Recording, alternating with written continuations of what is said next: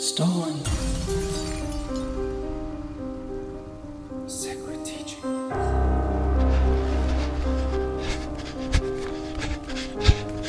Stop!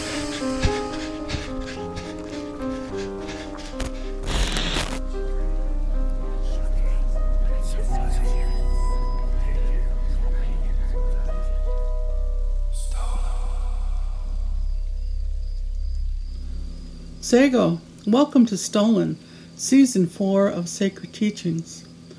I think most people know what it feels like to have something stolen from them. Something small or something big. It can make you feel sad or angry and sometimes even scared or hopeless.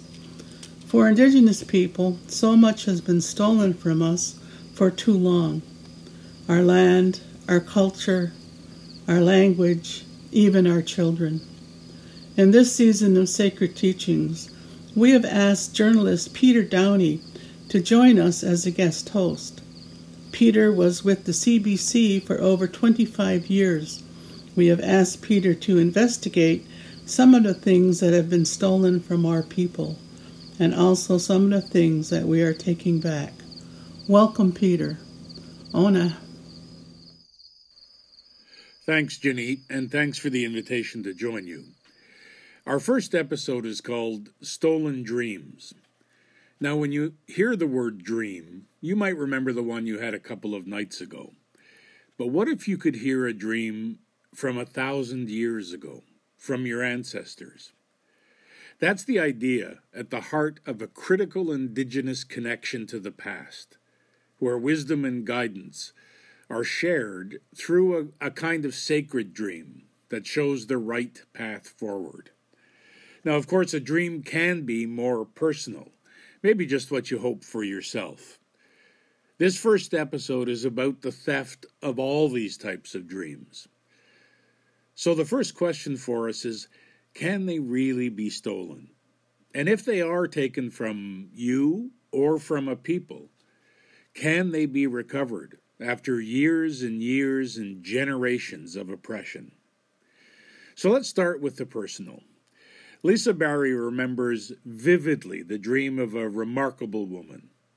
Lisa produced and directed the film Topahedwin, the Gladys Cook story. The dream Gladys had for herself was crushed by her residential school experiences. Gladys attended the Elkhorn Residential School, and she started at age four was taken away from family like so many for many many months of the year. And went on to suffer a great deal of abuse in residential school sexual physical and other abuses. What kept gladys going and what motivated her she told me many times was the dream that she was going to be a nurse. She worked very hard in her classes. She got straight a's and she was determined that when she left residential school at 16 she would she would go to nursing school. The following clip gladys explains what happened when she went for her test to get into nursing school. I always wanted to be a nurse so i came home with a grade 8 diploma and a bible. Before the summer was over uh, there was a school at oxford school in brandon that was having a test on uh, what we needed to do to get a career for as a nurse. So I I went in and and I was so happy because I was uh, thinking I was going to everything would be all right. So uh, when I got there and took the test, they gave me a grade eight test, and I knew nothing, nothing. Gave me a grade seven, I knew nothing there either. And then when I uh, and he skipped grade six and gave me a grade five. In that test, I recognized two, three words. And so I thought, oh, I could do something on this. And I wrote sentences, which weren't exactly what was correct. So, and I was wrong. So I uh, gave me a grade four paper test. And I looked at it at it. I didn't recognize anything, but I again I recognized some names or some words, and I thought, well, I made. I was going to write sentences again, and I thought, no, I did that before, and I it was wrong. So I I didn't write anything, but I sat there thinking, this is grade four. And the man came around, looked at my papers, and he didn't say anything, but I, I happened to look at him, and here he had his face was, I'll never forget, I'll never forget that look he had. And he just said, I'm sorry. And then as he was walking away, I started getting angry, and I thought, I have a grade eight. Doesn't even mean anything. To this day, I don't know if I have a grade four even because he didn't check out anything on the paper. But I, I took this paper and I and I followed followed him and he sat down at his desk and and uh, put his hand on the, de- on the desk and, and I just crumbled up all that that paper, that test paper, and I just threw it at him. I was so angry, and I, I uh, started to walk away. Then before I got to the door, I said, uh, "You don't do that. That's not what you do. It's not his fault." So I turned around and uh, went back and took the paper, and I said, "I'm, I'm sorry," but I was already in tears. So when I walked out, my mother was smiling. I guess she thought that I was, um, she was proud of me. I know and she must have thought I had some good news to tell her, and, uh, and uh, she knew I was upset when I got closer because she saw me crying. And then I said to her, uh, "Why did you send me to school? I knew nothing. I'm dumb. I don't know nothing." I was going on and on like that about being stupid and dumb and and I'll never be anything. Dad was there, and he said, my stepdad he said to me, Sha, Sha. And when he said that, I knew I was doing something that wasn't appropriate. So I uh, told I needed to hear. He didn't say anything more. He just said, Sha. And because I grew up with that. And, and uh, so uh, it was a long, long ride home back to the house.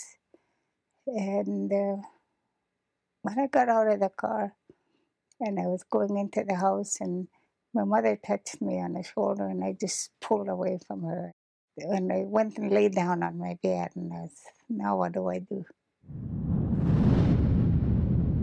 It still breaks my heart to hear Gladys tell that story. When she told it to me, it was just as if she was experiencing that defeat right in front of me. And it was a story that was common to so many survivors of residential school. The government of Canada had determined that Indigenous children did not need the same caliber of education that settler or white children would receive. So, in many of the schools at that time, they were mostly given half school days at best and trained to be domestic workers or agricultural workers and not have uh, any further education but they didn't know that. So there were so many dreams that were crushed and destroyed by leaving school and finding out that they didn't have any hope of going further. I was really struck when she said, Now what will I do? I mean, the terror of that moment uh, for her and the uncertainty around it um, must have been, I mean, all the things you've said, but also just terribly frightening for for a young woman. What what happened to that dream? Did it was she able to reclaim it, or what did she eventually uh, manage to do about it? Well, it was interesting, and I think one of the reasons I I worked with Gladys for so many years on her documentary was this spirit and this fire that she had, and she told the story. I'll I'll go back to her dream. She told the story about entering residential school at age four, and her grandmother had put a necklace on, had made a beaded necklace and put it on her, and the supervisor cut it off her and cut her braids off, and all the beads dropped to the floor, and they scooped them into the garbage. And um, Gladys grabbed one and put it in her mouth, and saved it for for years. So the little girl that that figured out to do that and to save that bead was, I feel, the bead was a symbol in a way for Gladys's later life because she did save her dream as well. Besides her bead, her dream was resurrected. She she um, never did go to nursing school. She ended up volunteering on the ships returning from the war with the injured and went out and worked on the warships as a nurse's aide. She saved lives. She worked really hard, but she embarked on a life of adventure and service. She um, worked in many hospitals and then went on to become an addictions counselor. She was a mentor and an elder. She received the Governor General's Award for her contribution to our society. She worked in prisons. She she changed lives. Anyway, you have to watch the film to know more. It's it, she, Gladys is an inspiration to many. Uh, she passed away in 2009. Uh, she's still greatly missed, but her dream, her dream definitely survived. So Ginny Doctor uh, is with us now. Hi, Ginny. Hi. Sago and Mohawk. I wonder how familiar the story Gladys told is to you and, and sort of what emotions it brings up in you when you when you hear that kind of a story. Well, it, it resonates a lot with me, but I think it resonates with a lot of First Nations people as well, because um, you know we um, we lived in a segregated community, or at least I did, and I think many did. And living in a segregated community, you are sometimes uh, held back in what you can see and what you can do, and that's just the way it is, or the way it was for me anyway it was difficult to see beyond where we were and beyond where we lived. When we think of stolen dreams, and especially the story with Gladys, did you have any similar experiences as as a young woman where you felt um, uh, I don't know if excluded is the right word, but you felt like your dream w- was not going to happen? Yes, I grew up on a reserve and went to a reserve school. But one of the things we had that other schools didn't have is we had a very good music program. And we had uh, a teacher who was very good. And our little school went to uh, competition. We had a band. And I played the clarinet, and we had a band, and we went to competition every year in the state, and we always received um, the A the A rating for whatever we performed. And so when we got to middle school, uh, we had to go off reserve. And we didn't find the same experience with music that we found on a reserve because um, mainly because the instruments they provided us were not of good quality. And it wasn't their fault, that's all they had, because most of the other kids had their own instruments. And that was something that, you know, we just didn't have, we couldn't have. My parents could not afford to buy me a clarinet. So that's um, that's one thing that was kind of taken away from me. Not not because um, someone was being mean to me, but just because of where I lived and the circumstances I grew up in. But then, as I got older, I began to see how I could how I could use my musical training, even though it wasn't uh, it wasn't good enough for others. It was good enough to do some other things with. You know, I taught myself how to play the guitar. I learned a lot of songs in my time in Alaska that I could use to help people and I could teach to people. So that so that aspect of my musical training I guess came came alive. And that's what I'm talking about. How do you make a dream come alive? And so that dream was put on hold, I guess a dream interrupted. Did you ever read that book, The Girl Interrupted, or see the movie? Yes. yeah. That's what I think about sometimes. And and yeah, we have those interruptions in life, but then we can recoup them. We can we can get back into them and make them really, really uh, come come out and play in our lives and in a really good way. Um, so I don't think um, I ever gave up on any of the dreams I had when I was young, but I didn't really have any dreams that I can remember until I was in high school. So there you go. I um for a long time I thought that dreams were kind of uh, you know like a universal language of the subconscious or but the older I get the more I think to, to have a dream is a privilege. Would you would you agree with that? Well, here's what I know about dreams. Everyone dreams, but not everyone remembers their dreams. Uh, you know, I'm talking about sleep dreams. And you see, in, in where and the way I grew up was your dreams are significant, especially if you remember your dreams. And when you dream about certain things, there are other things that you have to do. But I really think that dreams are important, and I really think that's a way of others talking to us and others telling us, you know, what we need to do and how we need to act. Um, but to really dream, I mean, to dream yourself into another situation or into something better for yourself is a whole different concept, I think. So we're, we're talking about maybe two two kinds of dreaming. Mm. You know, one that you do when you're when you're asleep, and one that you just go and maybe sit by the river and think about, well, what could I do? What what can I do? And so those are they're different kinds of dreams. Mm. And I and I do both. So yes, dreams have a way, I think, of, of creeping up on you, even though you may not have them yourself. They are instilled in you by by our parents and by our mentors and by our ancestors as well. And, and I think that's that's really key in, in dreaming is to remember what the ancestors dreamed for us. And you see so much of it come into play now, especially with uh, COVID, the COVID 19 pandemic.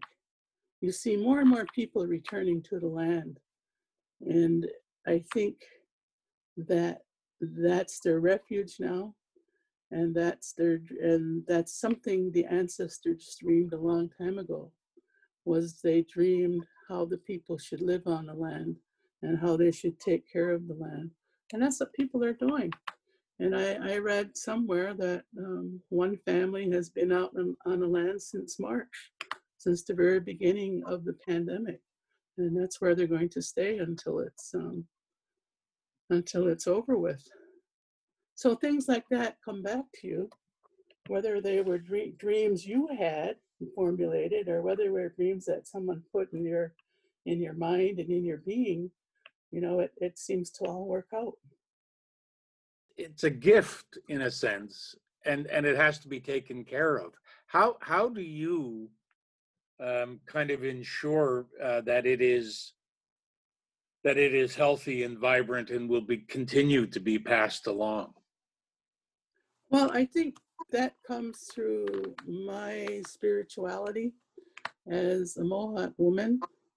Like right now during this time of pandemic I talked to a lot of family members, um, trying to uh, help them through this pandemic, trying to give them encouragement.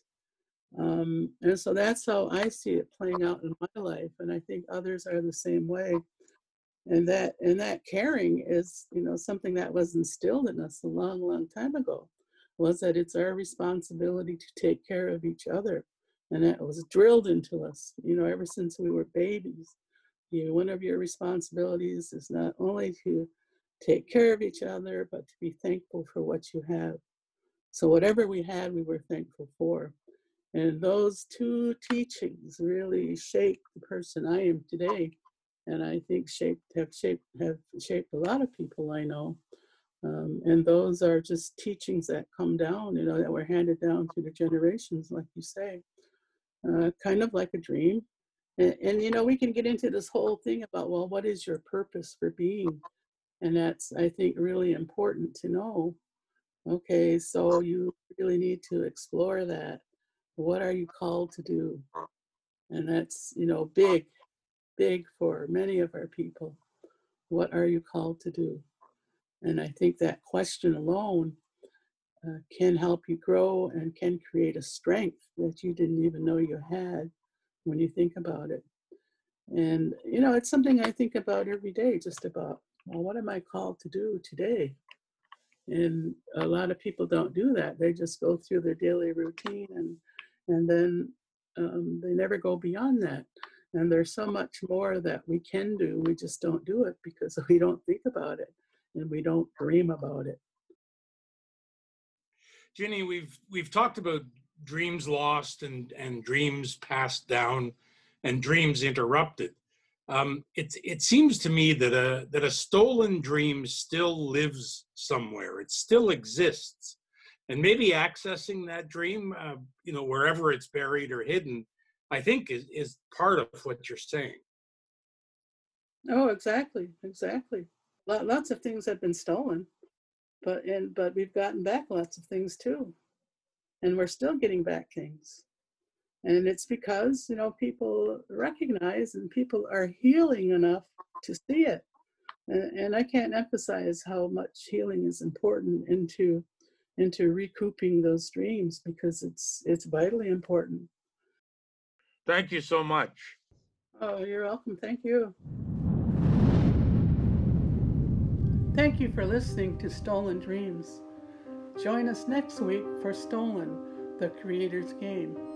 Also, please join us on September 19th at 8 p.m. Eastern Time for our fourth Gospel Jamboree with the theme Dreams of Long Ago for Tomorrow. You can tune in at gospeljam.ca. It will also be broadcast on Wawatay Radio, Northern Ontario, and NCI Winnipeg area. Come, listen, and dream with us. Ona.